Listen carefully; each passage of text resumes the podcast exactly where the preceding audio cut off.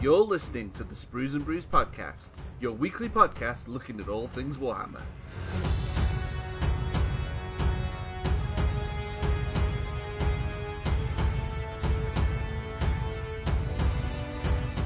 Hello and welcome to episode 147 of the Sprues and Brews podcast. My name is Dave and I'm joined once again by Matt.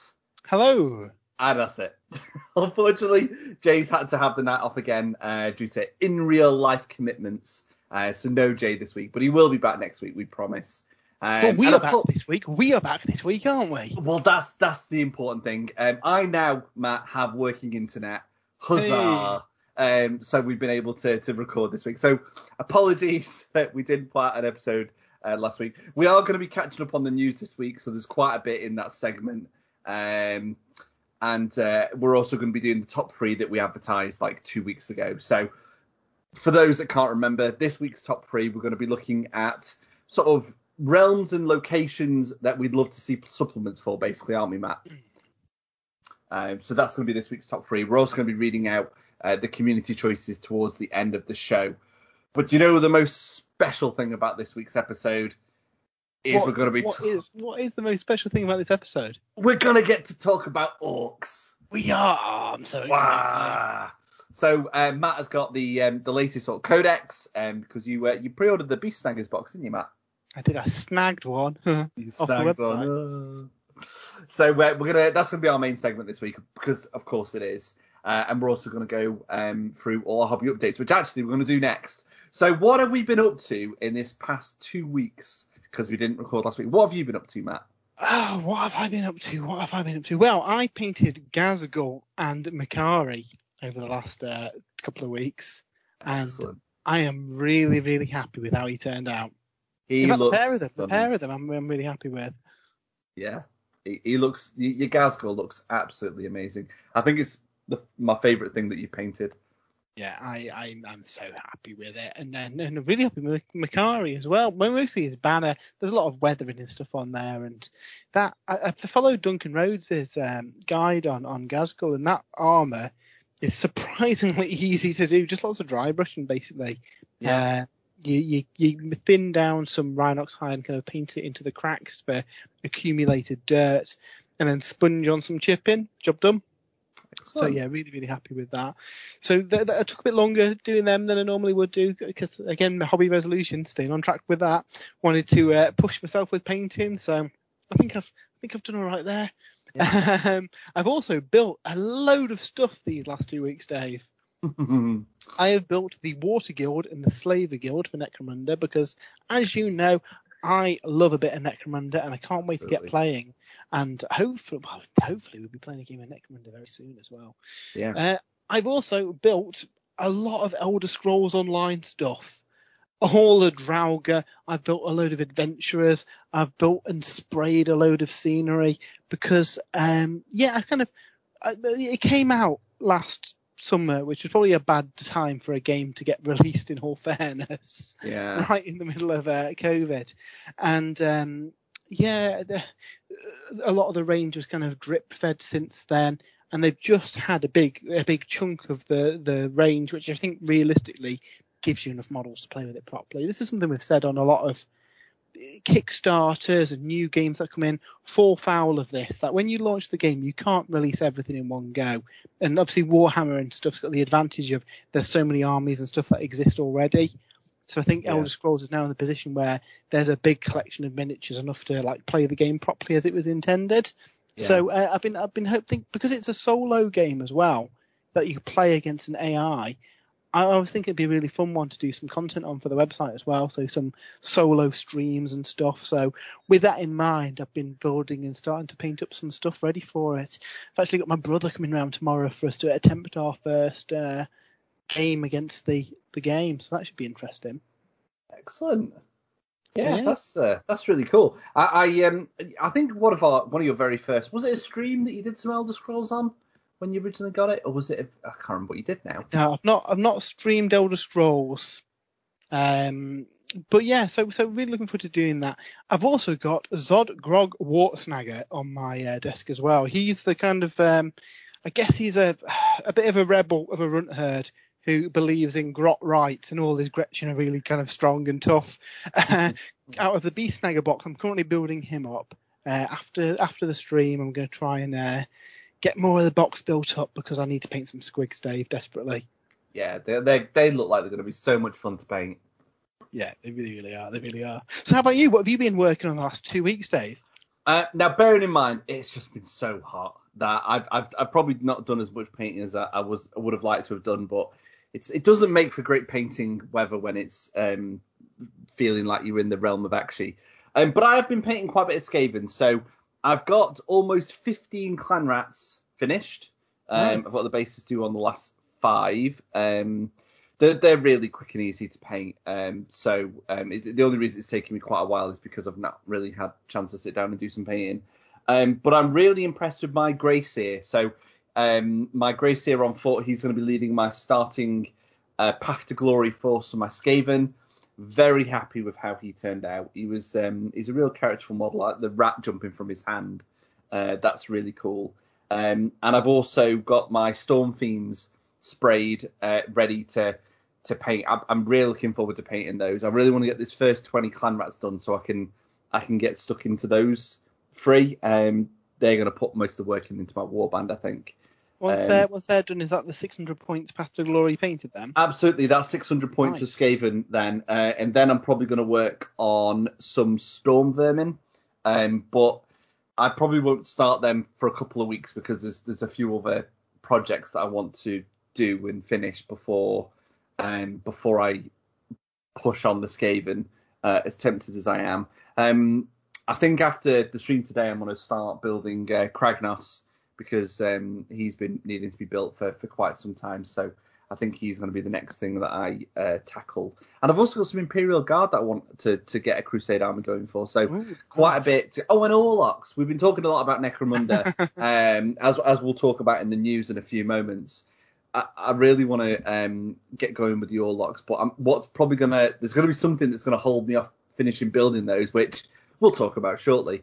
Um, so yeah, I think think really that's that's it for me in the the hobby. Quite a quiet one, um, considering it's been two weeks, but uh, really you, enjoying you're right. You're right though. It's been so hot. I mean, that's why I've built like a load of unbuilt models because it was too hot. I, I managed to finish Ghazghkull and Makari took about a week and a half just because paint was drying on my palette. It was just ridiculously hot to paint. So Yeah. in little stretches where it was a bit cooler, I did him, and then yeah, spent the rest of the time building. So do not blame you, Dave. No, no. But it, it's been really fun painting rats. It's an army that I've been really looking forward to to making a start on for ages. And um, How did Yeah, you find um, painting them as well? Because I know it's it- like you say, it's one that you've been looking forward to, and sometimes I mean I've had armies where I get to them actually I don't like. Then you think, oh, I don't like painting these models. I take it you've enjoyed. Uh, I doing have, I have. They're really straightforward to do. I, I'm obviously using contrast because I'm a massive contrast fan. Um, and they've they've just been really straightforward to do. They- They've not really got any detail. Um, I'm going to be painting a lot of them, so it's it's good that they're so straightforward to do. But I, I really can't wait to start painting those Storm Fiends. Um, they're really cool models. I, I, we we were discussing before we started recording about um, building stuff, and they're a little bit um, because we're so used to like instructions nowadays. there are a little bit. There's a couple little fiddly bits um, Mm. on the Storm Fiends. Nothing too taxing, but just made me think like if these were re-released now, these instructions would be a lot clearer. yeah, we've but, been um, spoiled, haven't we, recently by instructions? We really have. So um, so yeah, I think I think that's me for for this week's uh, hobby.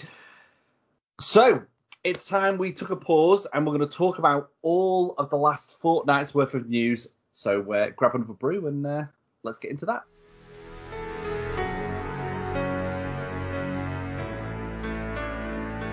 Brace yourself. This is a very good news segment. What what have we seen and heard in the last couple of weeks, Matt?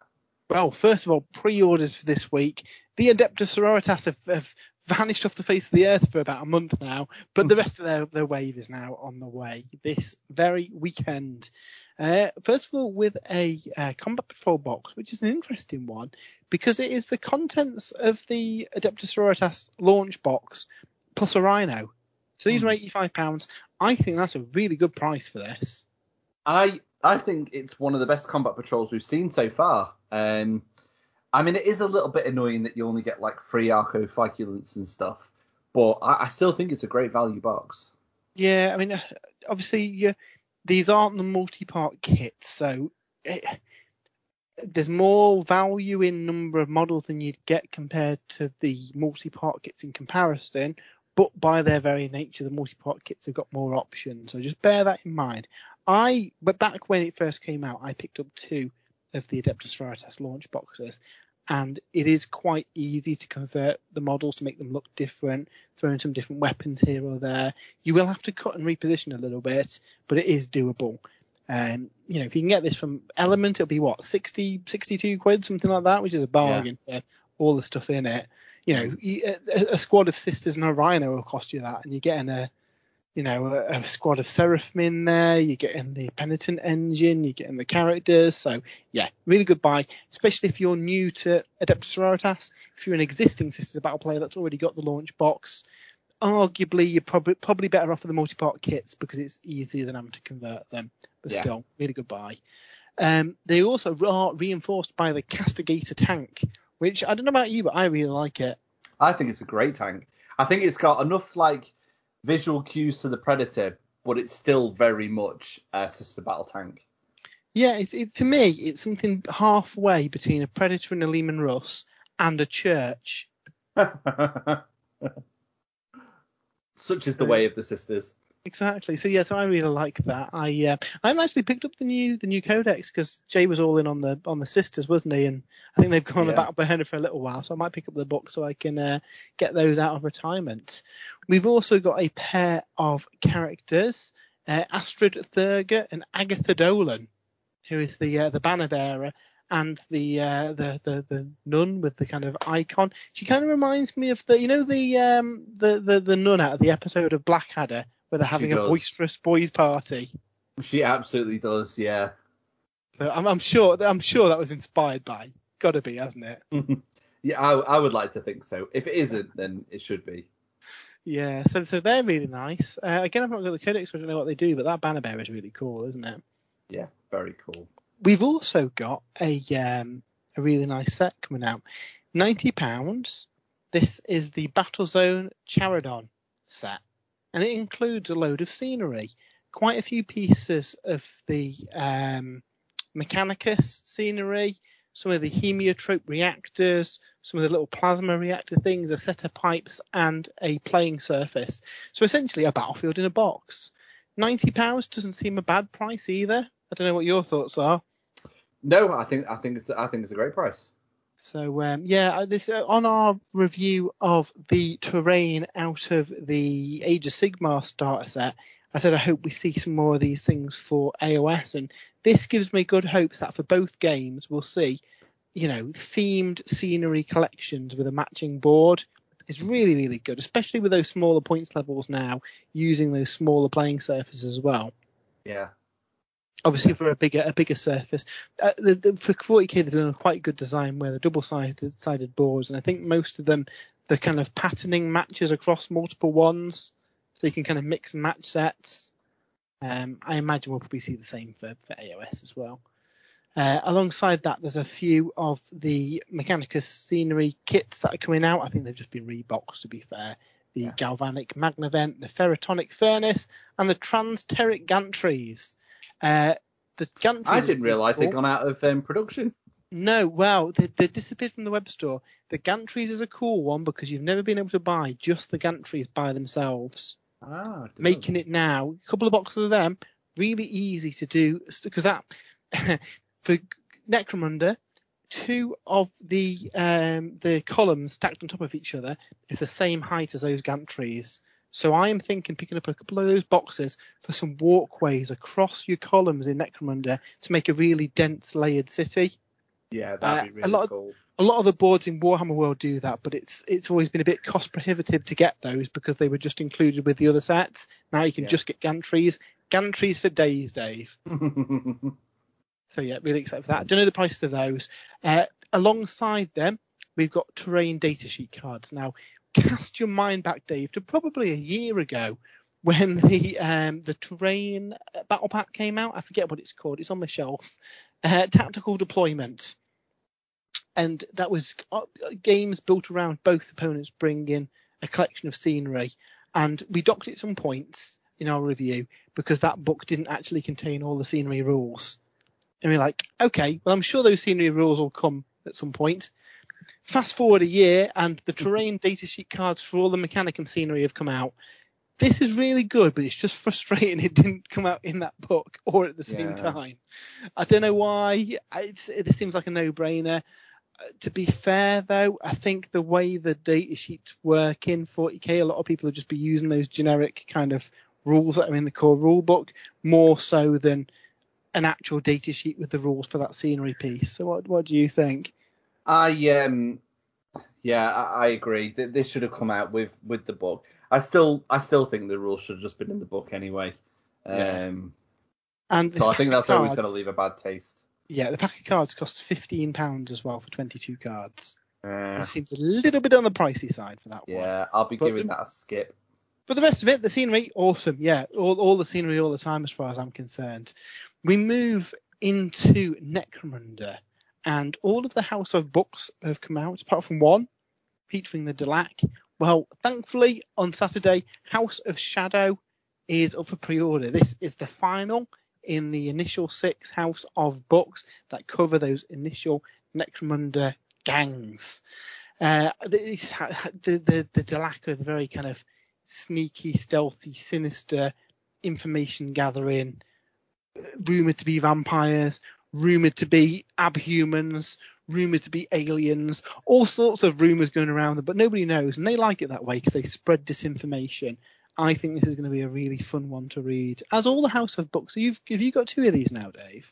No, I've uh, I've only got the one. I've got House of Chains for House Goliath. I still need to pick up the um, House of Iron because Hmm. obviously I'm going to be using all of so I haven't got around to getting that yet. But um, I think all this talk of Necromunda, I, I need to get it. Yeah, the really cool box, and that and that fleshes out then all of the uh, all of the all of the books for the initial houses.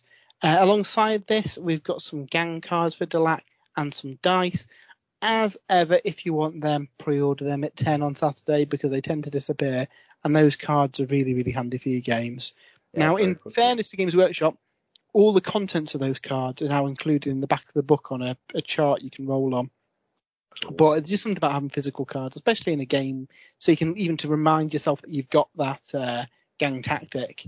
hmm Uh, and the other half of the deck is blank cards to write your stats for your units on as well. Again, works really well for Necromunda, doesn't it? The fact Yeah, that you can record your, you know, rather than having a tatty bit of paper in a book or something.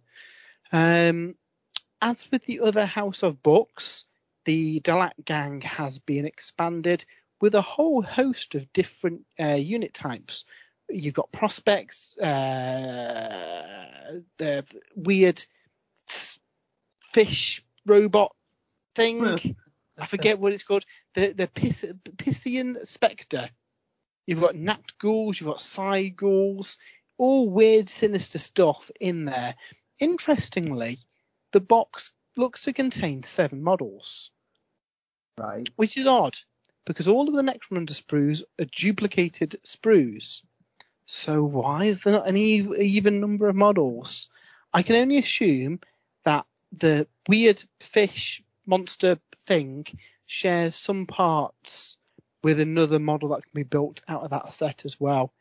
So Ah. due to random combination of parts, I think it's a case of you can build one of them. There's not enough parts to build two of them over the two sprues. But until we've seen the sprues in person, I cannot confirm that. But I imagine that's probably what it is. That there's some shared components across those two models, which is it's pushing um, kind of dual build to the extreme because a guy on foot is a very different looking model to a giant floating fish monster brain thing. Honestly, I think I mean Necromunda has got some weird models, but this box is the weirdest so far. Yeah, definitely, definitely. So, uh, so yeah, so we'll see, we'll see how the split of sprues is on that because, um, yeah, it, it is intriguing because you'd assume all the other ones have been like two of each character type, haven't they? They have. So yeah, so that looks cool. All the models look ace. For House Orlock though, Dave, you are being treated to a big old box filled with weapons. I've not counted how many weapons are on here, other than it's a lot. Yeah, th- it's such a good upgrade sprue. I didn't expect it to have the.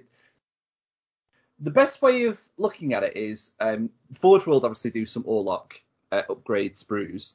I think there's two of them. This is like those two combined, but in plastic. You've got Yeah. heads in there as well.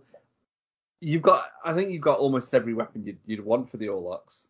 So I don't think you get every weapon. You get a lot of weapons though. It's two duplicated sprues. I think in total you get about 40 weapons and 10 heads, but obviously they're doubled up. Uh, Yeah. But you've got plasma guns, you've got plasma pistols, you've got shotguns, flamers, chainsaws, grenade launchers, all sorts of stuff. Melter gun in there. And like you say, this is the kind of stuff that you might buy one of those Forge World packs for for a single weapon. Um, fifteen pounds, which I think is an absolute bargain. Yeah, yeah. I'm just having a look again now, and like those hammers are really cool. There's chain swords in there. There's a, I think there's a point in hand. Point in sure there's a hand. Point in hand. Um, yeah, some really cool stuff. Really, really cool stuff. So, we, so I, I, I honestly think now, obviously, you've got lots of options for Necromunda now. You can there's a few routes you can go down. You can pick up the initial gang box plus the, the the kind of specialist box they've got for each gang now, and build your gang out of that. You could maybe pick up a second gang box, pick up this sprue, and then you've got different weapon loadouts and heads as well to keep it all different. So Yeah. a lot of variety without having to buy those resin upgrades. So I, I take it you're going to pick up this one, Dave. Oh, absolutely. I'm I'm really glad that I haven't fully built my Orlock um, warband. so I Yeah. can- So I can get these. Well, I um I picked up the Escher one recently because I've got a, a, a, a sprue of Escher that are hanging around waiting for uh, some weapon options, and just like with these, I can then give them some different loadouts. Recently, Games Workshop on Warcom did confirm that all the other gangs are getting their upgrade kits by the end of the year as well, which is cool. Excellent. So it's a shame. It's a shame they've not come out next to the the House of book. You know, it would have been nice for the Delaque upgrade kit to come out with this book because people are probably going to pick up a Delaque gang, aren't they? Yeah, they are. I, I don't. Why do you think that is? Do you think they just didn't think of it, or That seems unlikely. levels, That yeah. seems unlikely. If I was a particularly skeptical person, I'd say that you buy you buy a kit and build it as it is, and then when this box comes out for the Delaque, you then buy another box of Delaque to make some different guys with. yeah, that's true. That's the Uh, business way of looking at things. Yeah, well, I mean that might be it. Obviously, things have been impacted by COVID and the release schedules all over the place, and they're kind of catching up. So it could literally just be down to production capacity, maybe. But um, yeah, definitely, definitely recommend them. I want to check out this sprue because I think it'd be really good. While we're on Necromunda as well, obviously we've got all six gangs out. That is the original ones that were in the original game. They have said that there's another book coming out by the end of the year, which features a brand new gang. That's very exciting, isn't it? Yeah, I wonder what that could be. So, I mean, it depends how new is new. There was, uh, remember back when 8th edition 40k came out, and uh, there was a lot of hype about a new army coming out, and and people didn't see the Death Guard as a new army, and Games Workshop had to say, no, no, Death Guard are a new army. They've, they've been a you know unit before, but these are a brand new army. So I think this could potentially be one of the old um, supplementary gangs that came out in expansions for the original run of Necromunda. So you had the Spirers, who are the rich kids. Basically, they are the the, the, the kids of all the uh, the guilders who have got more money than sense and buy a state of the art battle suit essentially to go get down into the underhive and hunt low lives for fun. They were ridiculously powerful, and you had like three people in your gang all tooled out with the best tech. That could be an option. That'd be really fun. Yeah. Uh, there was also the Ratskin Renegades, who were kind of like Native American themed. So I imagine they'd probably rework that a little bit, you know, for any kind of cultural references, maybe change Yeah. that into something its own thing. But um, essentially, it was a, a low tech gang that lived out in the in the wilds. That is a cool option for a gang as well. Um, the other way they could go with is the kind of uh, the road gangs that alluded to in House of Iron. Basically, think Mad Max, and then you're moving into the territory of vehicle supplements and stuff. So, or they just create something entirely new. You could have Xenos, but you know, it's, it's, a, it's a busy trading p- planet, isn't it? you Yeah. could have Xenos races that we've not actually seen in 40k sending delegations down into the Underhive. That'd be really cool, and that might bring more people into Necromunda that don't just want to play with humans, for lack of a better word. You know, you've got your fans that want these alien races and stuff, so it could tempt a new player in. Yeah, especially if it's the really the really wacky stuff. I forget what they're called, but essentially Space Skaven. What were they called, Dave? They looked I a bit don't- like Jawas and had high tech weapons. I can't remember like what that. they're called. You know, stuff like that that they can accommodate a single sprue for. You know, squats. We've got a couple of squat models. People would go ballistic for a squat uh, set for Necromunda. So yeah, I'm looking forward to seeing what this this new gang is, and that is due out by the end of the year. Before we move on from Necromunda, we've also got from Forge World Lady Credo coming out. She represents the uh, the the fallen rebel lord. So obviously you've got the Slaver Guild, you've got the uh, the Water Guild. This is another faction that you can ally yourself with. Basically a, a rebel uh, household, and she's the kind of like mistress that leads them. And she looks so cool, doesn't she? She's a stunning miniature, yeah. She's she's very very nice. Bit of a bit of a rogue trader duelist kind of look to her, Yeah. with a powdered wig, because of course. this is Necromunda. This is Necromunda, yeah. So yeah, so really, really cool. I am looking forward to uh, picking up this miniature. So moving on from Necromunda, we've also got up for pre-order until Sunday, I believe, two show-only models. Now, every year Games Workshop tend to have a pair of show-only models that you pick up at events and tournaments and open days and the like. Unfortunately, with the year that we've had, there's not been any possibility for those, has there? No. So Games Workshop made the decision to put them on the web store to buy for just this week only. There's a Necron Overlord and a Stormcast um, Night, Knight Quest. Quest. Uh, so I I'm not a big fan of the the Necron to be honest. I like the Necron. It, he's a he's a tough one, and I'm on the fence about him at the moment. I was I was all for it, but I don't like his head. No. Uh, I'm not a big fan of that, especially when you look at the Overlord from Indomitus.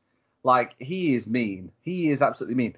But I do want a Necron Lord with a Resorb, um, which Yeah. the Indomitus one doesn't have. So um, I, I've I have got a classic uh, Necron Overlord, uh, but he's in Finecast. So I don't know. I, I've still got a couple of days to think, but um, that's the main reason I'm tempted by him.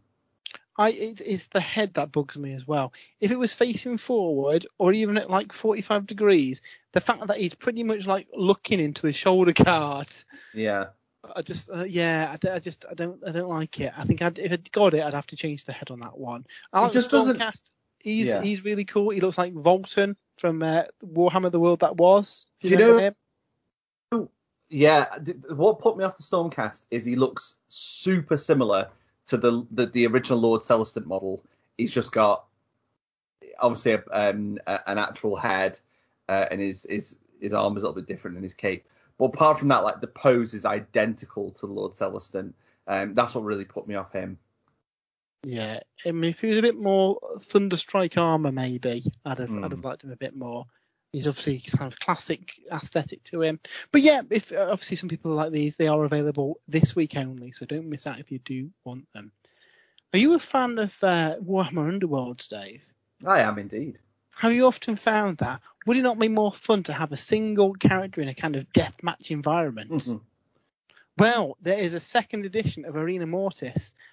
I believe it was about this time last year when Arena Mortis came out, allowing you to do that very thing. Have a single hero in the uh, in, a, in a death match for three to six players with lots of wacky stuff. That basically the more the more powerful your hero is, the less upgrades you get.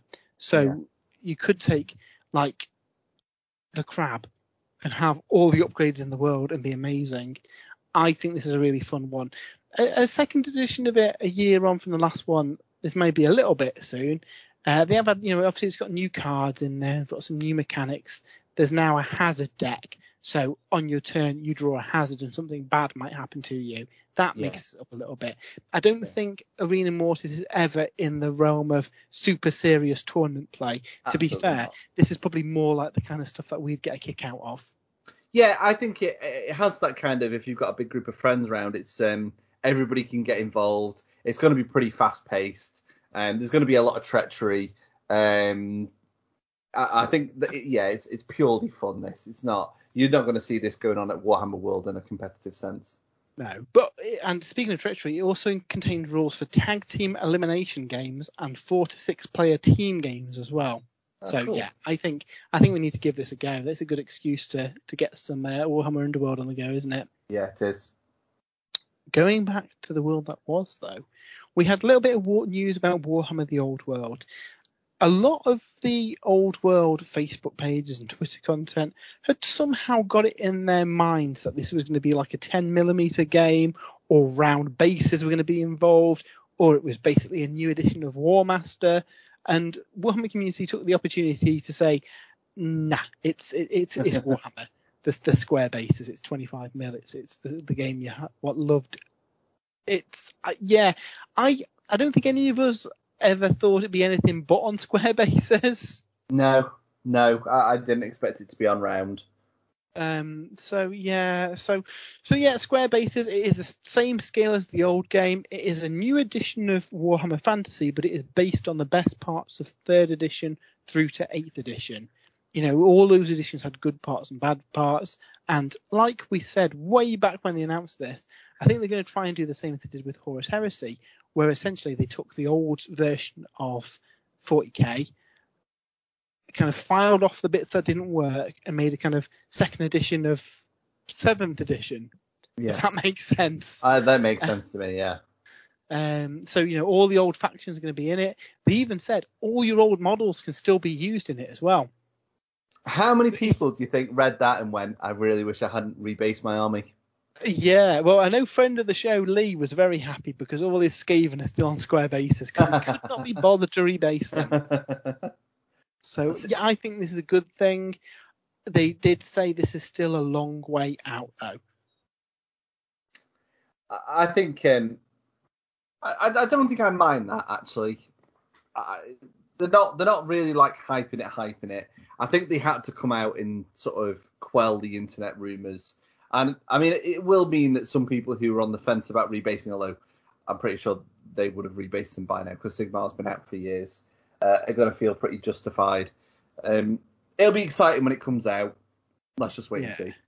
I'm I, I rebased all my armies and I sold. I had a, a wood elf army that I, I sold. It was my first army, and every time I think, oh, maybe I should have kept it. But at the end of the day, when this game comes out, it's going to be supported by some stunning models, isn't it? It is. I mean, Um, look at the Kislev like artist impression stuff we've seen so far.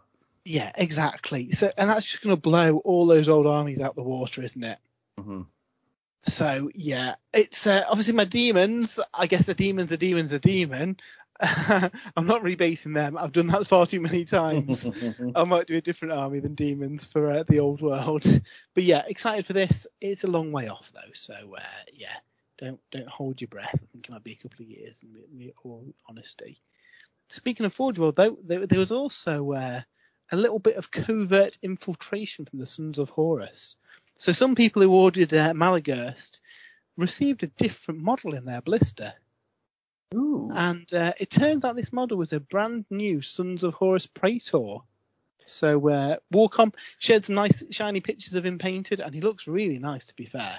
He he's a stunning looking Praetor. Yeah, I, really like him. They've uh, they've done this for, for a lot of the um, a lot of the uh, legions now, and it's almost as if they're getting all these out leading up to something. I don't know what that could be, Dave. Listen maybe to a get the couple of episodes impression- back. yeah, I maybe get the impression that this guy wasn't quite due out just yet, but you know, cat's out the bag now. yeah. So yeah, I I mean, we we- we're we're excited to see. We don't know what any details of this new Horus Heresy edition, other than like the worst kept secret that was the new edition of 40k, and the worst kept secret that was the new edition of Age of Sigmar. There's a new edition of Horus Heresy coming this year, isn't there, with an awesome starter Yeah, box? I, you know, I've been tempted to. Um, I'm probably waiting for the like the official proper announcement, but I've really got my eyes on that Thousand Sons Praetor. He's really Have you? nice. Yeah. So you're thinking of uh, of, of of expanding your Thousand Sons? Yes, absolutely. Um, it just makes sense to me. Well, you know, maybe it- get some tanks. Yeah, that sounds cool. That sounds cool. If you're a fan of Thousand Sons, though, Dave, that segues mm-hmm. amazingly into the next point of news that we've got. We've heard a while back that there was a battle box pitting the Grey Knights against the Thousand Sons, and Warhammer Community today announced Hexfire, the uh, the the battle box that pits those two sides against each other. And this looks like a really really good box. So in the Grey Knight side, you get the new and Crowe model. You get two five-man Grey Knight squads and a Dread Knight. All that would cost you £100 if you were to buy them separately. And they are facing off against a Thousand Sons, led by the Infernal Master, which is a brand new model, who seems to be summoning like baby screamers of, of uh, Tzeentch. Yeah.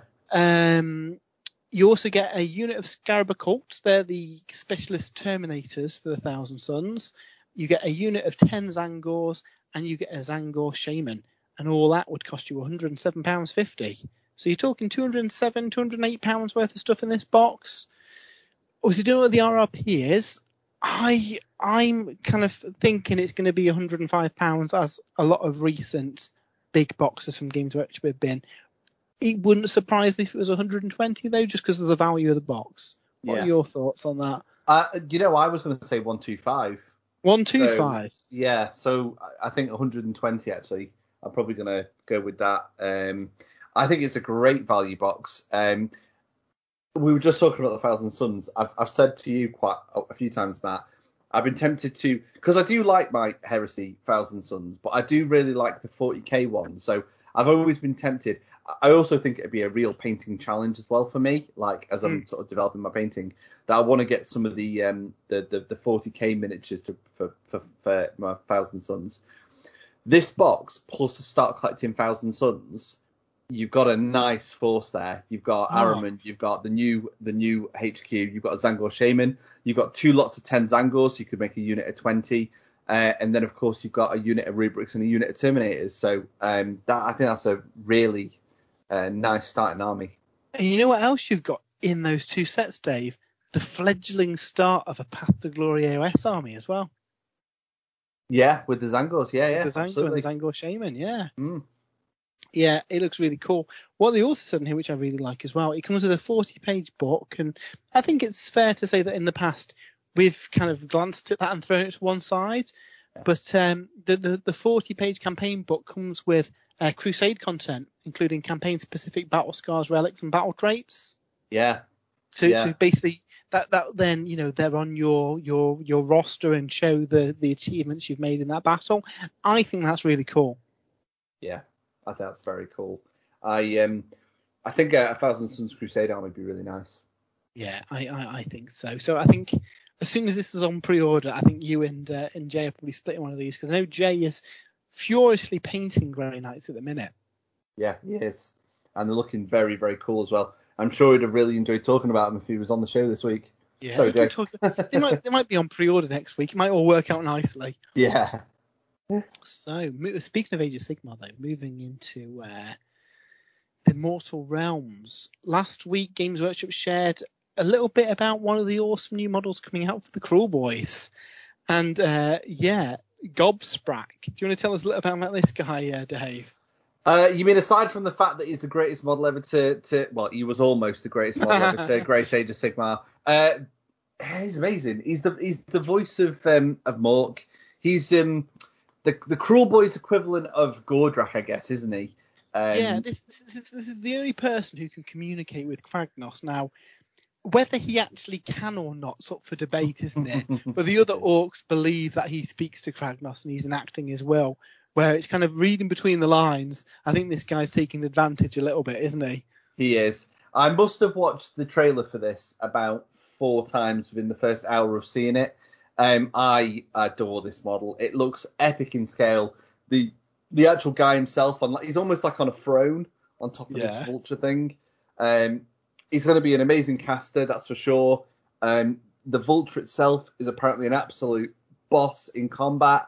Um, yeah, it's very cool, and it's also a dual kit. It, it, it, if you didn't want to build the special character, the special shaman character, you can build a, a generic Killaboss on one of these big um, vultures as well. So I might have to get two, Matt. So I've got a killer yeah. boss on one as well.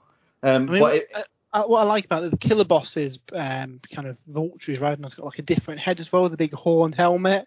Yeah, to make him make him look different. The first one I get is definitely going to be that name character because he looks so badass. But um, the Killaboss one also looks um, very very cool.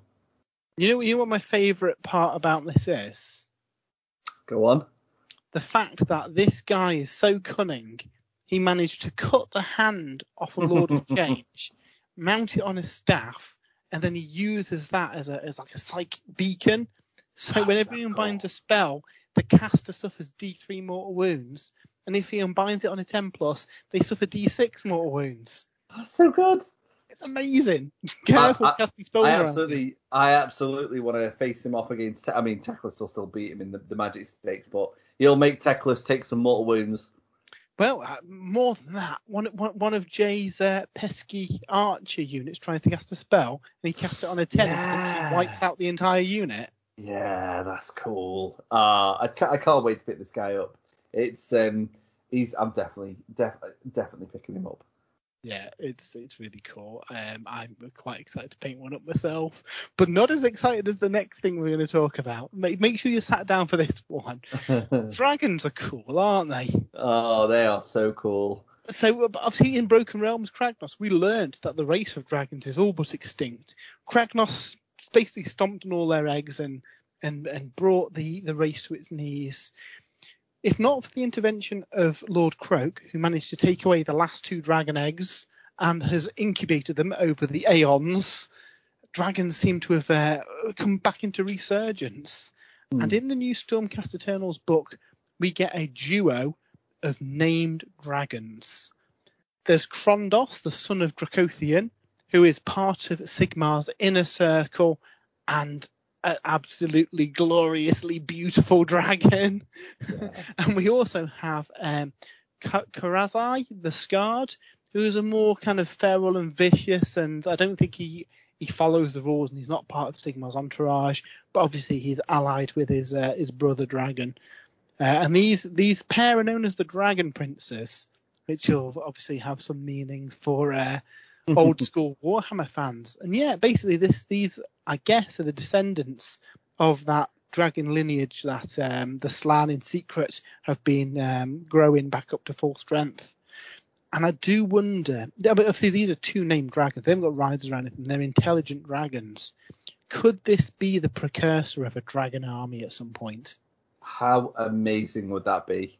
I mean, I think I think um, they'll look cool leading an army of, you know, like Dracothian guard and stuff. Your, your, little mini star drakes and um, Dracoths and stuff. But yeah, imagine having an army of dragons. That'd be that'd be epic. Yeah, they. Um, I think on the on the actual trailer, the, the smaller than I thought they'd be. I think they're out three Stormcast high, which puts them on level with Morathi maybe or the the Zombie Dragon. I don't think they're quite uh, Sons of Behemat sized.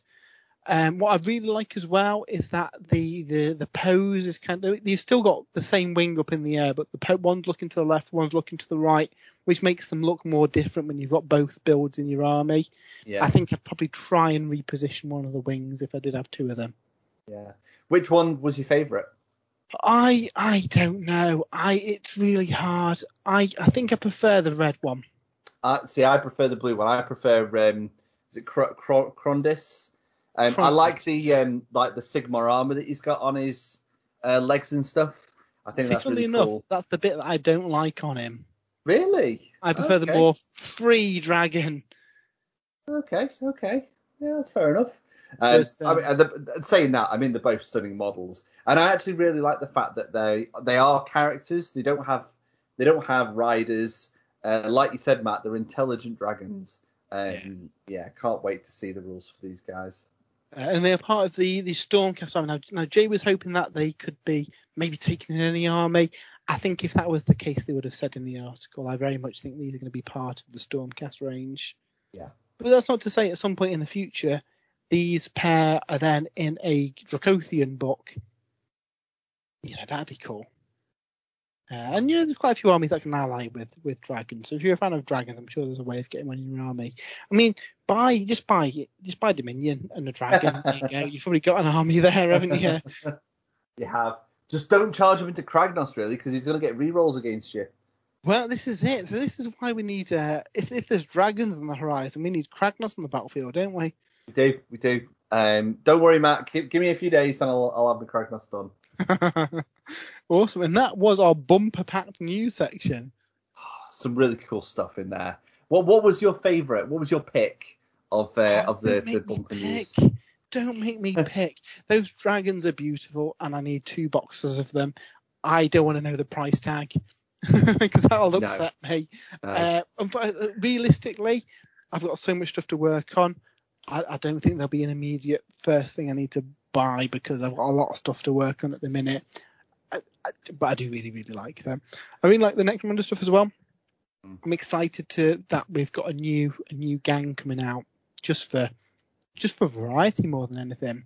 Mm. And like you say, a potential in for people who don't like those six original gangs as well, yeah. especially if they go something really weird with them. If we had like a bonus top three here, my third choice would be um, all of the cool new uh, the, the, the, new Thousand Son content, Thousand Sons content from uh, the new Battle Box. I think they're really cool. I think it's um, it's really going to kickstart my 40k um, Thousand Sons army. Uh, my second mention as well that along uh, the same day that battle tome uh, that box comes out, both battle tomes are released. I think yeah. it was implied, but yeah. Yeah.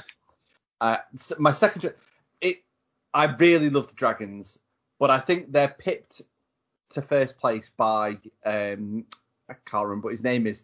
The the named shaman for the, the Kruleboyz. I think it's because I, am I'm, I'm a big Orruk fan for Age of Sigmar, and I've got I'm, I'm looking behind me now, and I've got a shelf that's there is no space left for any more Orruks on there. Um, but I'm really looking forward to expanding the Kruleboyz, and he absolutely needs to lead them. Amazing. Excellent stuff. So that brings us to the end of a, a, very lengthy news segment, but we are by no means done with this week's podcast. It is a big one. The next segment is, of course, the Orks. So let's get stomping.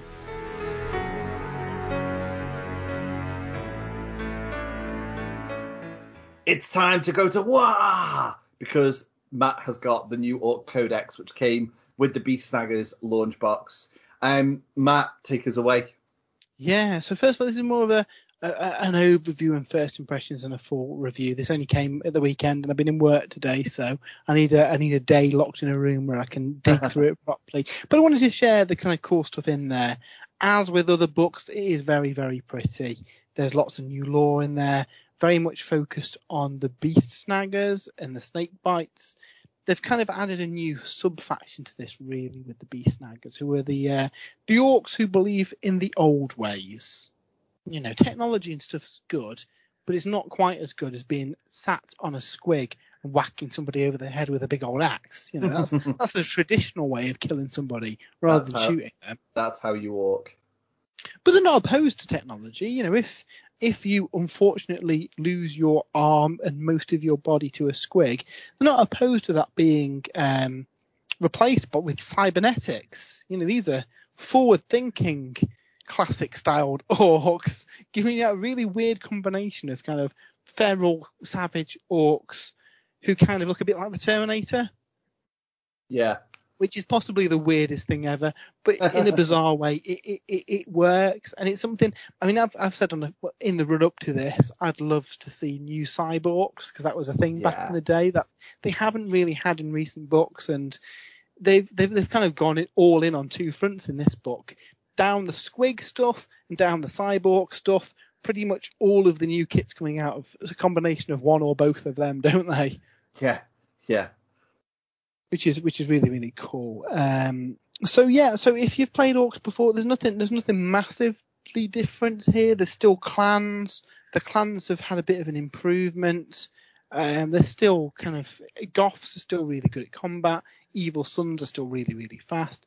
Bad moons are really good at shooting. So you know you've got your traditional um, kind of orc clans doing their clan stuff, arguably one of the strongest ones. Coincidentally, maybe the fact that they've got a load of new uh, beast snagger kits coming out alongside it are the snake bites. So they they believe in the old ways, and they're quite hardy. Uh, I mean, orcs are pretty hardy anyway, but they're hardier than the average orc.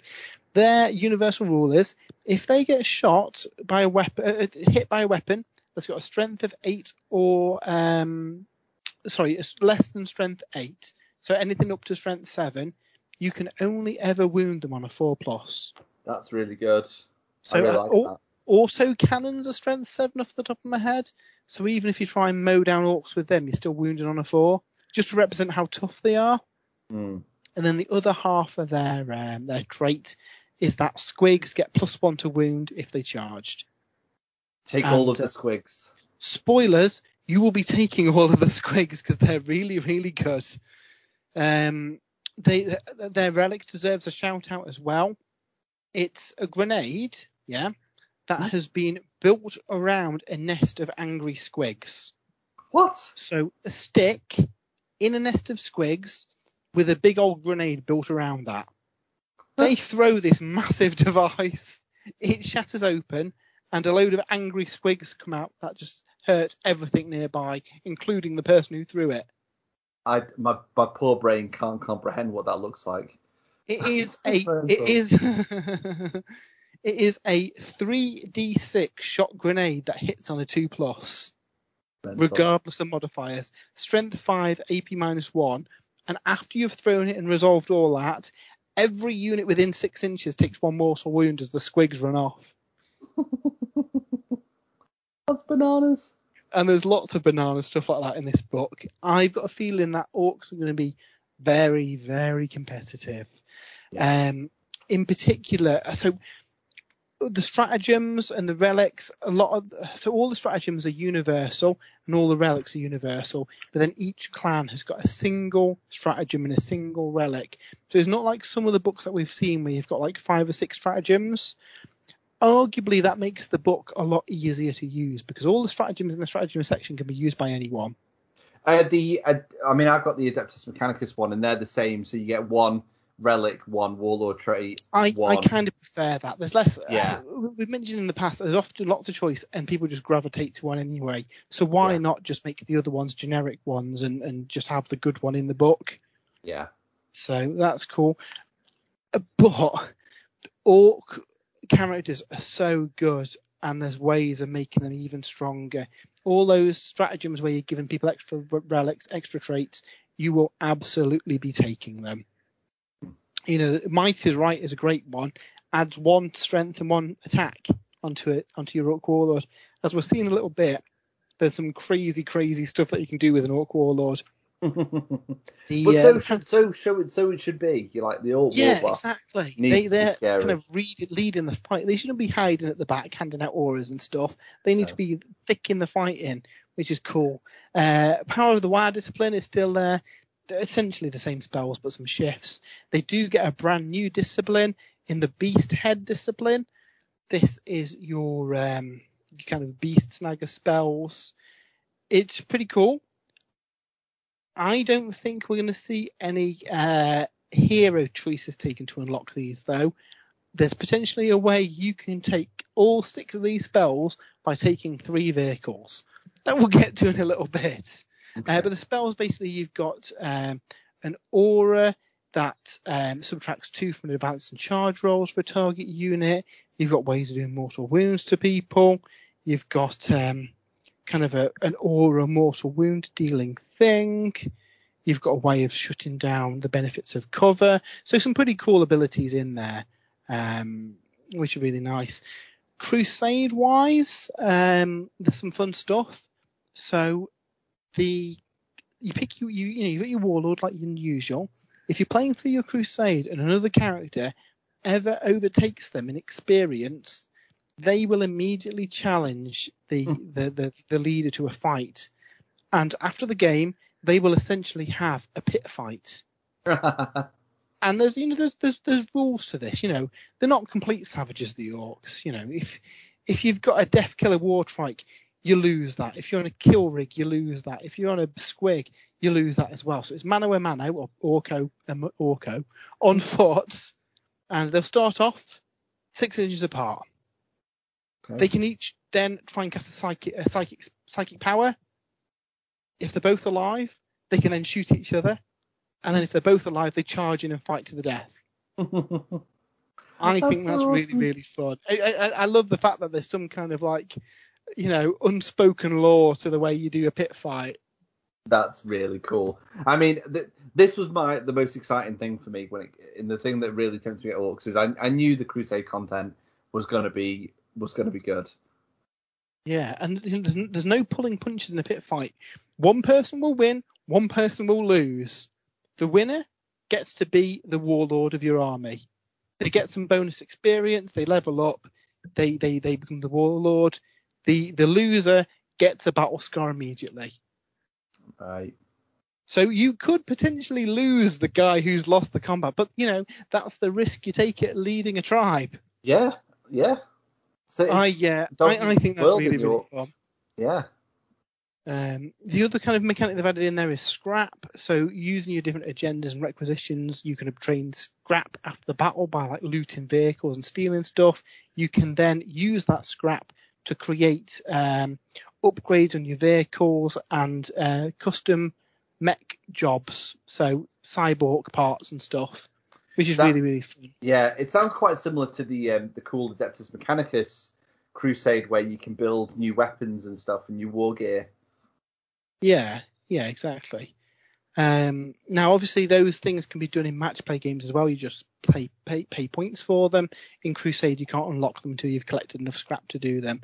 So, and they're very similar to some of the upgrades that we got in the previous Ork Codex. They're just quite thematic.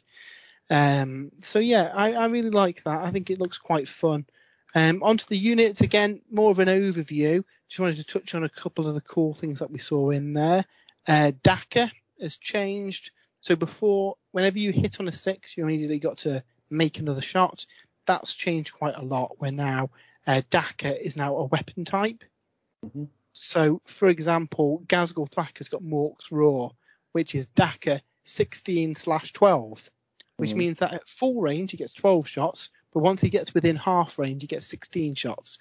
Basically represents that they are just firing entire rounds and the closer they get, the more of them are likely to hit the target. it is a little bit like rapid fire, isn't it? But obviously, it's not double the shots. It's whatever the second characteristic is. Yeah, it's, it's they, they, and they start with a lot of shots as it is, but most orcs are only hitting on five, so you know yeah. realistically only a few getting through. So you get less spikes. In theory, in the older version, that'd be what you've got the potential of 24 shots there because if everything rolled on a hit on a six and then they all hit, that's more shots. It simplifies that and it's less rolling dice. You I start I, with bucket dice. I just happen to have been watching a few Ork battle reports over the last couple of weeks, uh, for one reason or another. And what I always tend to find when I'm watching Ork battle reports, uh, I think this might happen to you quite a lot when you used to play a lot with your Orks, Matt, is that you would get Dakka Dakka Dakka, you'd get those sixes, but then very rarely did they actually hit when you got yeah. them. So you were kind of, you know, it was it was it was a fun mechanic, but really you were just rolling dice. And, rolling dice for the sake of rolling dice. Yeah. So I yeah, exactly. They've just increased the number of shots everything gets to get around the fact that they shoot so poorly, and that feels a bit orky in itself, just rolling a bucket full of dice. Um, Ramshackle has changed. So before this used to be a rule that trucks had, which is essentially a ward save, but to represent the fact that the um, the, the the truck's pretty much held together with tape and dreams. If you shot it, a big chunk of it would fall off and it wouldn't matter. Um, and it gave you like a six plus ward save. They've changed this a little bit. It is now on most vehicles, so all the buggies, I think all the flyers have got it as well. And if as long as a weapon isn't strength eight or more, you subtract one from the damage taken on the vehicle to a minimum of one. That's cool. So all those two damage weapons are uh, kind of wasted shooting the orc vehicles, which makes the vehicles in themselves a lot more survivable. Yeah, yeah. No, that's a good change. I mean, we we still have quite a few D6 random weapons as well, so it's going to help a lot with those. Yeah, exactly. So so that's really fun. And then thought what I'd do is just call out a couple of the core units. I think once we've had a bit more time with this book, we'll go into a full kind of like deep dive review, and we'll do that on the website as well. But just wanted to shout out what I think my go-to units are. So one of my favourite is the Beast Boss on Squigosaur. Not only is he probably the best name of a unit, not only is got an ace model, it's it's just it's just mental, Dave. It's just mental. So this is a new HQ choice on a squig. He's a beast snagger, so Obviously, it fits the the Beast Snagga vibe of the new stuff. It hits on a two plus. It's got essentially six attacks that hit on strength six, AP minus two, two damage. His squig also makes three additional attacks at strength seven, AP minus three, three damage, and any wound of six inflicts three mortal wounds. Oh, whoa. that is good. It is mental. It's got a five plus invulnerable save. You reduce any damage taken on him by one, and he's got a six inch aura to re-roll uh, hits of one to core and characters, which is Oh. interesting. Yeah. So he gets So- to reroll ones himself. Yeah, that's so, so, that's so two something different. re-rolling ones, all the attacks in the world. Obviously, we saw that uh, Might Makes Right um, trait earlier, where you can give basically he's got seven attacks at strength seven. Then Yeah. That's really interesting that because we've we've seen them go away from characters using their own auras to buff themselves. That's Yeah. um that's a really interesting change. I wonder if they've done that because they're Orks and Well, it- I mean they should it- be hitting. it encourages the character to fight rather than just stand back and buff the Orks. Yeah. That's true. So yeah, that I I honestly think mo- uh, not even most armies. I think most detachments will have one of these in there. You, you'll see multiple of these within an army. If you're playing Snake Bites, there is a named version, Mozrog Skragbad, who um, he's basically got a better profile. He's got an extra point of strength. He's got an extra attack. He's uh, he's got a four plus invulnerable save. Yeah, he's really really cool. Am I right in saying, sorry to, to interrupt you while you're in your flow of the book, can you only take one war boss per detachment? Nope, there's nothing in the book that says you can only take one war boss per detachment. I must have dreamt that. Unless cool. I think I think it had been talked about online, but I can't see anything in here to say that it, they can only take one per detachment. Ah, that's very cool. So yeah, so yeah, I think we'll see a lot of uh, combat characters. Now you are restricted by your clan, and this is where we might see multiple detachments because everything in the same detachment has to be from the same clan, otherwise you don't get the benefits. Now the way there's a way around it. There's specialist mobs you can take. Uh, won't go into those too much, but basically you could have a, a, unit that does a certain thing that you can include in a detachment. I think most people will just have multiple deta- detachments drawn from multiple clans. Yeah, I was talking about a few weeks ago when I was talking about my Orks that I've got a lot of Evil Sunz, but I wanted to have some Beast Snaggas in there, and I wanted to have a Goff element in there now that I've painted Ghazghkull. Realistically, I think that's the way most armies are going to go. You'll Yeah. gravitate towards your main core, and then you might have a bit of Beast Snagga in there, a bit of Goffs in there, and have multiple because be, people tend to try and get armies in as few detachments as possible. I don't think that's necessarily what you're going to want to do with the with the Orks, which is good. It's a different way of doing the army. You Almost feels a little bit like the Drukhari in a sense. yeah, you're bringing together like different clans of Orks under the banner of one. So yeah, uh, Ork boys themselves are toughness five. So there was talk of them going up in wounds. That's not happened. Instead, they've got tougher, which is an interesting change. It makes them, you know, the Space Marines are wounding them on fives. Mental. So yeah, it's uh, it's it's pretty cool. The Beast Snagga boys also don't have two wounds. A lot of people thought they were going to be Primaris Orks. They're not. Essentially, they're just stronger. So they're base strength five. Are they toughness five as well? Yep, base strength five, toughness five, hit on threes. It, with their chopper, essentially, they've got three attacks. Yeah, they're pretty good. Yeah, they sound very good. So yeah, so they're really fun. The new Squig Hogs are, uh, I think we'll see a lot of those as well. No Mhm. surprises to uh, to everyone, but uh, they again similar to the the, the character on the Squig, you, they've got a load of attacks each. Their base strength five, base toughness six, Wow. three wounds, four plus save. Um, yeah, they're crazy. The Squig gets some extra attacks at the end of it. They're they're moved ten inches. I think they're only twenty five points each. They're super cheap. Um, for each squad of Squig boys, you can take two knobs on Smasha Squig, which are a separate unit, uh, and they do impact hits when they charge into something. There's actually a stratagem that if they charge something and kill it, they can immediately make another charge move into a different target. Ah, that sounds like my Maw-krusha from Age of Sigmar. Yeah, so um, so yeah, so they look really fun. I can see a lot of units of six Squig Hog boys. And again, with there's so much cool stuff in here, you're going to want multiple detachments to fit all the stuff in. War bikers are really good now. Toughness five, three wounds each. Uh, Dakka five, strength five with the Dakka on there. Again, they look really good. There's so much stuff I want to take in here. The best unit in the entire book, though, and arguably the best unit in the entire game, has got to be the kill rig, though. Okay. This thing is just bananas good.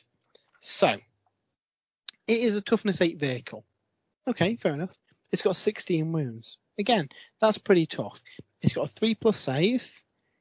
It is also a transport. It can carry 10 Beast Snagga infantry, and it's only Beast Snaggas it can carry.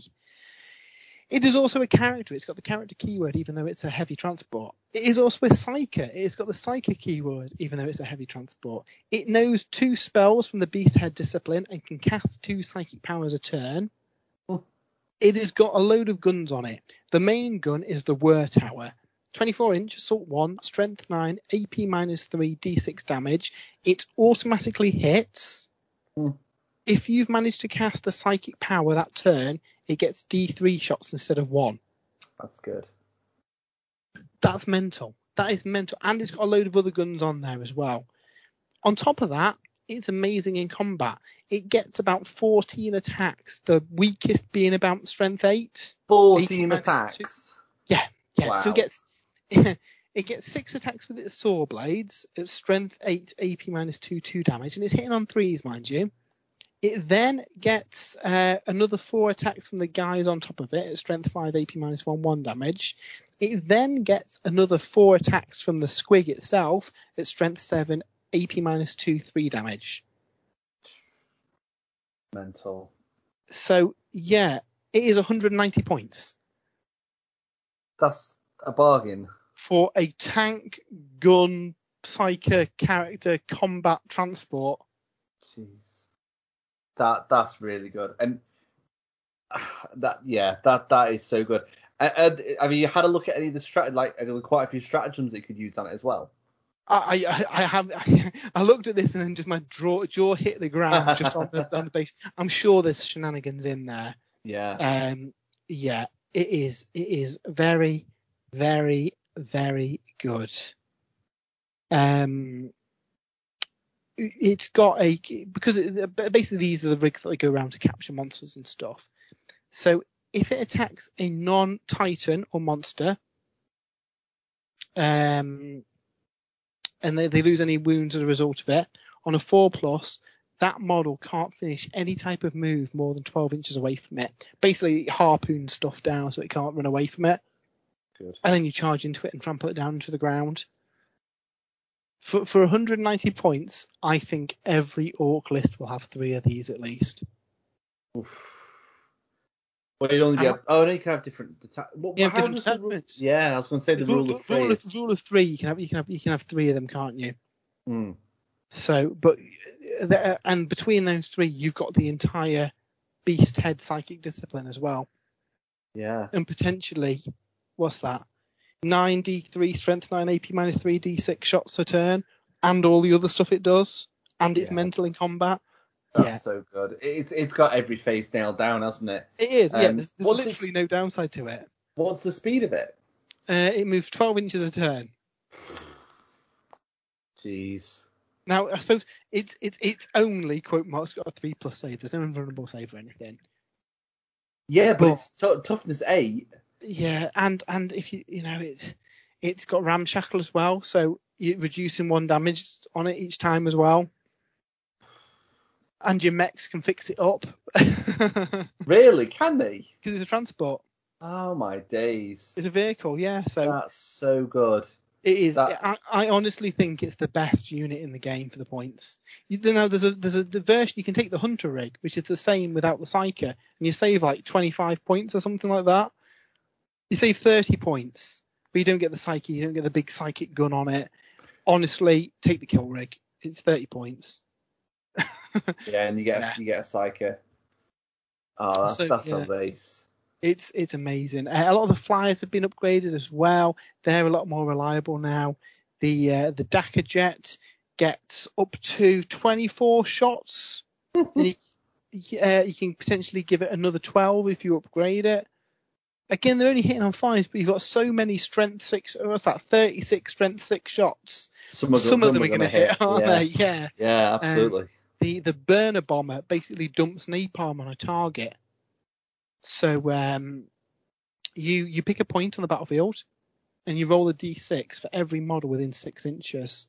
On a five plus, it suffers a mortal wound, and there's a stratagem then where everything within I think it's six inches of that those units take additional mortal wounds as well as the fire spreads. That's crazy. And that's got That a load of guns crazy. strapped to it as well. You've got the uh, the Wazbom Blastajet, which uh, it's got a um, a heavy D3 strength 10 AP minus 3 D6 damage gun on the front of it. Just Crazy. all sorts of ridiculous stuff. So yeah, I think Orks are going to be very popular. Um, before we finish off, do you want to shout out the Mekboy Workshop? I really like the model, but I don't think it's going to be taken. So basically, it's 75 points, and in theory, it's cool. You can park up a vehicle next to it, and a Mek can install any of the custom jobs from the book. So the stuff that you need scrap for in a, uh Crusade game. It Yeah. upgrades the vehicle, and then at the end of every turn, you roll a dice on a one, the engine drops out or the weapon falls off or something. That's a really cool buff, but I don't think it's worth paying 75 points for. If it was like Age of Sigmar and you got No. for, for the chance to get a upgrade for a couple of turns, that'd be cool. Yeah. As it is though, I think you just pay the points for the upgrade, surely. Yeah, because I think you, you're probably looking more towards what 25 points to You're pay for an about 10 upgrade to 15 points. and 15 points. Yeah, it's um. I suppose the only way that you would take, I guess you could do that to multiple vehicles if each turn they stopped at the Mek workshop, which gets around the. Oh no, actually you can. No, Yes, I, I uh, uh, work, tell yeah. them that the, the upgrades are between 10 and 30 points. So Yeah, potentially, potentially over five turns you could get more, but then in those last turns you're not getting the benefit of it anyway. So you'd be better off spending those 75 points on three upgrades that you do want. No. Plus, I suppose your vehicles don't want to be stopping at a workshop. They want to be in your opponent's face. Yeah. So it's, it's a weird, it's a nice thematic one. I just don't know if it works. I think. other, oh, I think uh, from a scenery point of view, especially when you've got the new kill team scenery, it'll look really cool if you're making like an Ork settlement. Yeah, I, I think just a scenery on the table, I'd go for it. If you're going to buy scenery, you'd buy the Big'Ed Bossbunka, the new scenery piece. So this is literally the head of a Mega Gargant. And as we know, Mega Gargants have got weaponry installed in the eyes, the gaze of Gork. Mm. And, it, and basically, it's a, it's, it's, a bunker that can be fortified. You can put a unit inside it, they can shoot. It's got a big laser that shoots out the eye. That's pretty cool. That's more worth a I feel, than the than the workshop. Yeah. Again, well, I think that's a similar price as well. Whether I'd pay the points for it, I don't know. I think I'd probably just use it as uh, as scenery on there. It's 70 points that, and it comes with a strength 9 AP minus 4 3 damage gun. I'd That- rather see, that's, that. That's than- tempting. That. yeah, see what I mean? It's and it's got a big shooter as well, so that's another five shots, and you can put guys in it. So yeah, I think that's more useful than the workshop, sadly, and I really like the workshop model. Mm. It's a nice model. So yeah, that was a super quick look through the Ork book. Um, some really cool stuff in there. I think the stronger stuff really is the Beast Snagga stuff. So Yeah. the the the War Boss on a Squig is amazing. The Squig Hog Boys at I think they're 25 points each are amazing. That Kill Hig Kill Rig is just bananas good, and it could easily be like 80 points more and still be Yeah. a good price. Yeah, I'm looking. I'm really looking forward to facing your your revised Orks with all this new stuff. And I, I'm I'm still get this like inkling there. It'd be really cool to have Ork army. I think the fact that I've got, I'm really excited for the Thousand Sons getting um, a new book in uh, the, the new battle box with a new character. I think is keeping me on the straight and narrow and not letting me divert off to the war. But maybe in the future. It sounds Well, uh, like an incredible book. it's a fun book, and obviously we'll have more when um, when the uh, when the book comes out itself later this year. I want to say October. It's got to be October, surely. Yeah, you would think so. Uh, that that does feel like a long time away, but honestly, time flies at the moment. So, um, and hopefully, Matt, we'll get to see the Orks on our stream very, very soon. The plan. That's the plan. Um, maybe something Evil Sunz themed while I'm painting up the uh, the Beast Snaggas. Excellent, excellent. Um, so yeah, uh, that brings us to the end of our. I'll look at the the Ork Codex. Like Matt said, he's going to get an article on the website at some point in the in the near future. So keep an eye on spruesandbrews.com for that, and our social media channels will make sure that uh, uh, the link is posted on there once it goes live. We are not done yet because we do have this week's top three, and that's coming up next.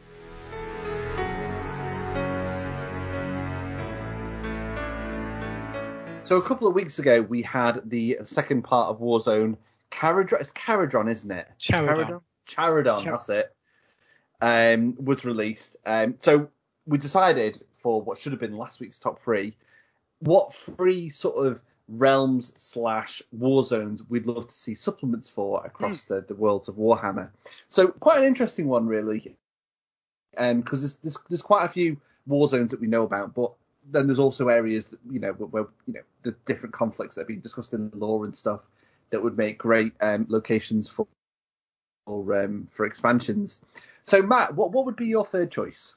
So my third third choice is Warzone: The Eye of Terror. Mm-hmm, yeah. You know, I'm a chaos player at heart, and uh, it harkens back to the the Eye of Terror campaign, which introduced the the the Lost and the Damned army, where you had like Beastmen and Traitor Guard and stuff. I think, oh, oh, and obviously the the universe has changed quite a lot. You've got the uh, the Cicatrix Maledictum essentially doing the same effect as the Eye of Terror now, haven't you? And the Eye of Terror is kind of yeah. doesn't really come up in the in the current lore too much, but it would be nice to, if not the Eye of Terror, something set in a plane of chaos. Yeah. And you know what? That could work for both systems as well. It could. So see, maybe you know you, you could have a dual a dual release where it's uh, on the 40k side, you've got those those renegade factions and demons for your kind of like demon kin style armies, and then on the AOS side, maybe a campaign focused on the war between the four chaos gods. Mm-hmm. It'd be really, but set within within the realm of chaos. I think that'd be really fun. Yeah, that that sounds really good. And to be honest, Matt, my third choice um, is is pretty much the Eye of Terror. I mean, I've I've written it down as the Fall of Cadia. Um, so what my thinking behind this supplement was, you know, you, you, kind of know how it's going to end, but you've got this like the Cadians fighting to the last man. Um, you're gonna have a lot of narrative battles in there, um, where probably you know you you're gonna have sort of Cadians fighting back, fighting a, a doing a retreat. Um, lots of probably chaos uh, incursions and stuff. Um, maybe the chance to have some revised data sheets for some cool characters for the guards, such as um, was he his name Creed, um, yeah. the guy who looks like Winston Churchill. Yeah. I, I love that character. I'll have to pick him up at some point if uh, if he's still available. I think he's Finecast now. Um, but yeah, pre- very similar to what you said. Obviously the same area of space.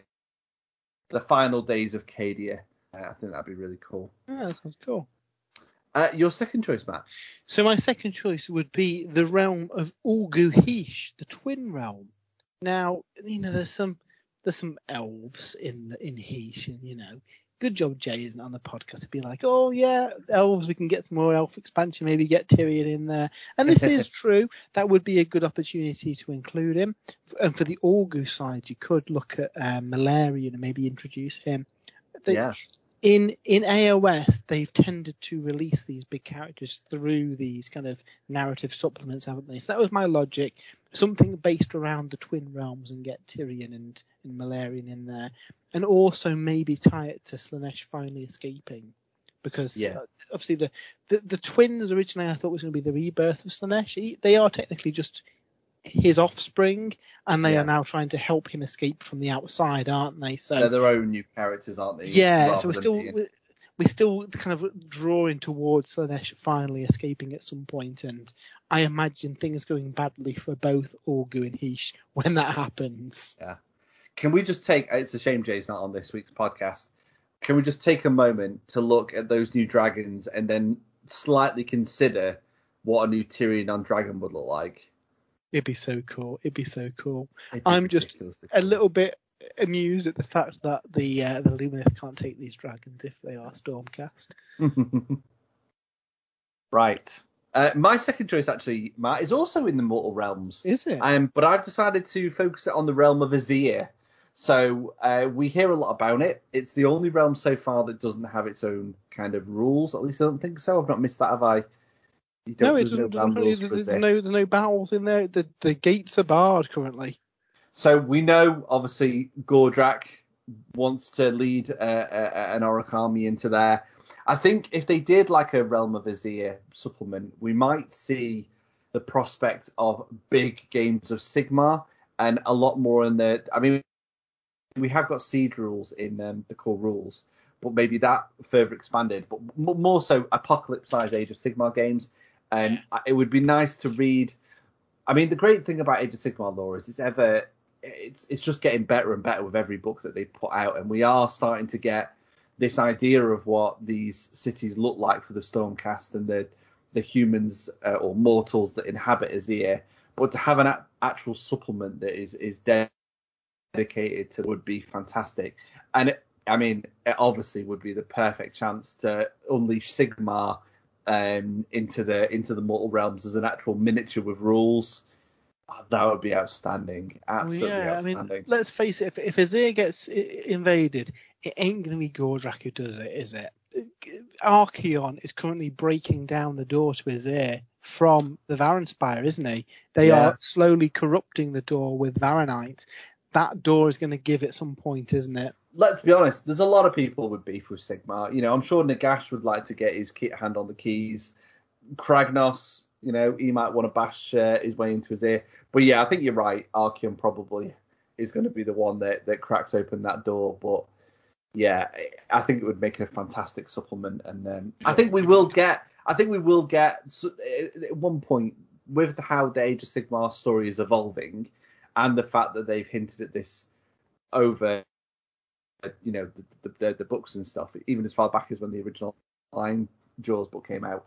Um, I think eventually we will see stuff happening in the realm of Azyr. Yeah, the laws the law's fluid, and we're not constrained. 40k is constrained by the history, really, isn't it? it Where is. AOS can go whichever way the writers want it to go. Yeah, yeah. It's I. The, the, I, I do really like 40k, but if you take, for example, when we were coming into um, when we had the Indomitus Crusade, when we were going into eighth edition, we're in ninth edition now, aren't we? Mm. So when we were going into eighth edition, obviously you had uh, Cypher and Guilliman um, end up on Terra. Like that could have been such an epic thing, but in the end, it kind of, you know, Cypher kind of disappeared because Guilliman kind of got an idea of what he was after, and it kind of petered out a little bit. And then you see Guilliman go in, speak to the Emperor, come out, and he launches this crusade. Age of Sigmar has the ability to just destroy Azyr. You know, yeah, they're, they're not worried about just annihilating it. You'll never Terra will never go. You know, there'll, there'll be lots of battles over Terra. Ter- Terrier, not not a little dog. Uh, there'll be lots of battles over Terra, Terra in in in future um, 40k books, but I don't think we'll ever see it get destroyed or forever be corrupted by chaos or anything like that. Whereas the realm of Azyr, you could absolutely see that happening. Yeah, yeah, potentially. Uh, we're round to our top choices. Matt, what is yours? Well, it's funny you should mention Terra, Dave, mm-hmm. because my top choice is Warzone: The Siege of Terra. Now we know we know Horus Heresy is coming out. We know that it's currently supported by a load of uh, big, expensive black books. If it's taken in house, I could see them go the Warzone style for these and have a supplement for the various conflicts there. Mm-hmm. So uh, Isstvan, you know, you could have the battle in the webway, and you could, of course, have the Siege of Terra itself. You know, we've seen it enacted throughout the Siege of Terra novels, which are mind-blowingly good. Imagine a supplement allowing you to play those battles that with your Horus Heresy armies. That'd be so good. Now, I imagine yeah. it probably wouldn't be one book; it would probably be a series of books. But yeah, just being able to play those games and again, we're probably talking. I mean, Heresy is a bigger game anyway, but you're talking at big games of Heresy, aren't you? You are. Yeah, very big games. Would you like to see something like that for 40k, like a a battle, a war zone on Terra? Well, a second Siege of Terra. Yeah. Happened in the Gathering Storm, but again, it was a bit kind of anticlimactic. Yeah, you know, if I think it is leading up to Archaon invading Terra. You know, we've seen we've seen uh, Metalica pretty much neutered. We've seen Archaon pulling the strings in the Do background. do you mean Be'lakor? Be'lakor? No, Archaon. Archaon pulling the strings in the background. Archaon, Archaon was the one who uh, instructed Typhus to take out Metalica. Be'lakor stole away a, a planet for his own his own goals. He's Oh, loyal right. to Archaon, but uh, they're, they're, they're by no means best mates. You don't mean Archaon- Abaddon? Uh, sorry, Abaddon. Yeah, sorry, Abaddon. yeah, Ab- Abaddon is the Yeah. mastermind pulling the strings behind everything. So uh, I can see him leading a third, I guess, Siege of Terra at some point. I, I mean, Archaon would probably give it a good go. he would. He absolutely. He doesn't need an excuse, does he? Sure, he'd love Take the. Slayer of Kings, that'll sort out the Emperor. Yeah. Trap him in the sword. It's because Chaos like to to give their um, big bad guys uh, names that begin with A. Exactly, so, um, exactly. It's just uh, to, just to confuse things. Speaking of the letter A, what a transition this is. Uh, my my top choice is Warzone Armageddon. Ooh. Um, I, I think um, I, I've not seen the community top three, but I think this might be a popular one. I, I could eat my words by the end of this podcast, but I just think what was so good about Armageddon was the amount of factions that were involved. Um, now, in obviously the original conflicts that came before, there's been three wars of Armageddon, hasn't there? There's the, the big chaos one, the first one, and the Orcs for the the next two. I would actually like to see a Warzone Armageddon based on the current time frame. I would like to see the arrival of um, Angron. Uh, I think that would be really awesome, um, and how that would interact with like the orcs that are fighting on there, and, and obviously you've got the the Steel Legion um, fighting on there as well. The only thing, I, I mean, I don't. I would have said, you know, we might have seen the Steel Legion as like expanded for the Astra Militarum um, at, at some point, but because we've got new Plastic Death Korps coming, I think that's less likely now. Would you agree?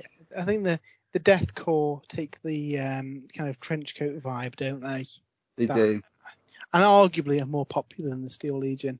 Yeah, yeah. Um, so that that might be you know more unlikely to happen, but um, I still think I'd like to see some content on Armageddon and, and definitely the return of Angron.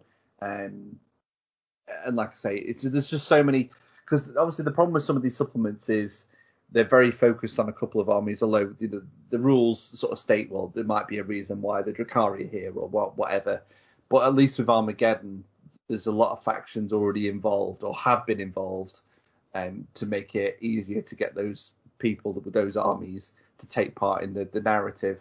Um, so yeah, that's um, that's that's definitely going to be my top choice. Love to see some content on Armageddon. They are our top three choices.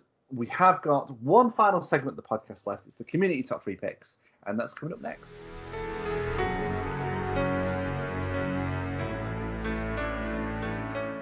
It's time to throw the floor open to the community to choose their top three supplements they'd like to see across the worlds of Warhammer. Matt, what do we have? Well, both Fabius Fulgrim and Vincent Notley have taken this in a slightly different way and picked their favourite existing uh, supplement, which is fine. Fabius Fulgrim says Codex Armageddon, Vigilus Ablaze, and the Book of Rust. And Vincent Notley says Vigilus Defiant, Vigilus Ablaze, and Wrath of the Everchosen. Yeah, there's some pretty good books. I enjoyed them. I do like Mm. the uh, the narrative supplements. Yeah. Um, on to uh, Immortan Joe says he'd like to see Warzone Enigma Harlequins defending the Black Library and the Webway from a surprise attack from multiple factions. That sounds really cool, doesn't it? Imagine a supplement set around the Black Library. Yeah. That'd be so cool. War in the Webway. Yeah. Yeah, I'd, I'd, I'd like that. Uh, Warzone Obscurus. The Genestealer cults fight a vicious shadow war with the Tau until the Hive ar- arrives. That's Ooh, cool. That's Tau very versus Tyranids. Uh, and then Warzone Armageddon, the Red Angel, Angron. Yeah, it's all it's all gearing up for. But I mean, in in in the main rule book, we've got talk of Orks being more aggressive than usual, and the Red Yeah. Angel appearing. Khorne Orks, maybe. Khorne Orks. That'd Yeah, be cool. Uh, Chris Skinner said Ichar 4. So that was a, a planet in the um, ultramarine space, wasn't it? Okay. Uh, Ult- Ultima Segmentum, uh, where I think there was a Tyranid or Genestealer infestation, and they sent the Penal Legion to go sort them out. The last chances. I'd really like to see the Penal Legion uh, brought into the game. I think you, you can have a, uh, a penal uh, Militarum force, can't you? With, but I, I, I, don't think the old exploding collars and stuff are too family friendly anymore, are they? No, not really. But I quite liked, I quite liked that the uh, the last chance as they were called. I think Mar- is that the the war where Marneus Calgar got um, taken down the first time Could be. Tyranids? Yeah. Yeah. So yeah, so maybe we'll see we'll see some uh, follow up to that in the new Tyranid flavored uh, Warzone Octarius book coming in the next few months. That'd be cool. Uh, and then finally, Darren Winter says the Cadian Gate, the Webway, and Vigilus. Uh, however, it, they've got some 30k options as well. Portmore and the Coronid Deeps, Moloch, and Pluto. Yeah, I, I, I really hope that we see some like Warzone books for the the Horus Heresy. It makes it a bit more affordable than those big leather bound books and gives you some more different locations to fight your battles in. Yeah. I, I think, I mean, they could go two ways with the Horus Heresy because at the moment it, it almost feels like a bit of a gentleman's club where you, you do need to have big pockets, don't you, to play Heresy? Yeah. Um, even just to buy the rules. You know, they could keep it like that, but I don't think that's what they do. They they'd want to open the floor to new people to get involved, to get playing Heresy. Yeah. Um, I mean, yeah. currently, currently, to get all the rules, you're talking at about a thousand pounds just for the rules to play Heresy. But this is for all the, you know, obviously there's all supplemental stuff that's not required to play. But if you did want all those books, it's a lot of money, isn't it? that's a lot of money. A lot of money. I'd rather spend that on minis. yeah. I could buy you a couple of units of a uh, Solar Auxilia Force. That. Oh, jeez. uh, what is next week's top three, Matt? So obviously we've we've we've had some fairly awesome starter sets come out recently. We've got the amazing looking Kill Team box coming out at some point in the future. So we want to know your top three miniature game starter sets. I've left that suitably vague, and yes, for the purposes of this, I am going to include Indomitus and Dominion as a starter set as well. Cool. Excellent stuff. You can get your choices in via social media early, uh, over on Twitter uh, at Sprues and Brews, or over on our Facebook page. Or alternatively, alternatively, you can wait until the post goes up a couple of days before and pop a comment on there, and uh, we'll read out as many as we can next week. Where hopefully we should have a full team, Hopefully, yeah, fingers crossed. and um, hopefully we won't have any more technical uh, hiccups. So we'll be we'll be bang on schedule again um, next week. Um, thank you for bearing with us last week. Very much appreciated. Uh, we hope this episode has been worth the wait. Uh, and I'm definitely um, going to go away and not think about buying any Orks because I really want to, uh, but I won't. Um, until next week, have a great week of hobby, and we'll speak to you all again very soon. Bye. Bye.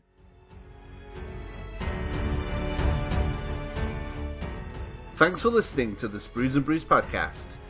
For more content, remember to check out spruesandbrews.com, and if you'd like to get in touch with us, send us a tweet at Sprues or head over to facebook.com forward slash Sprues and Brews.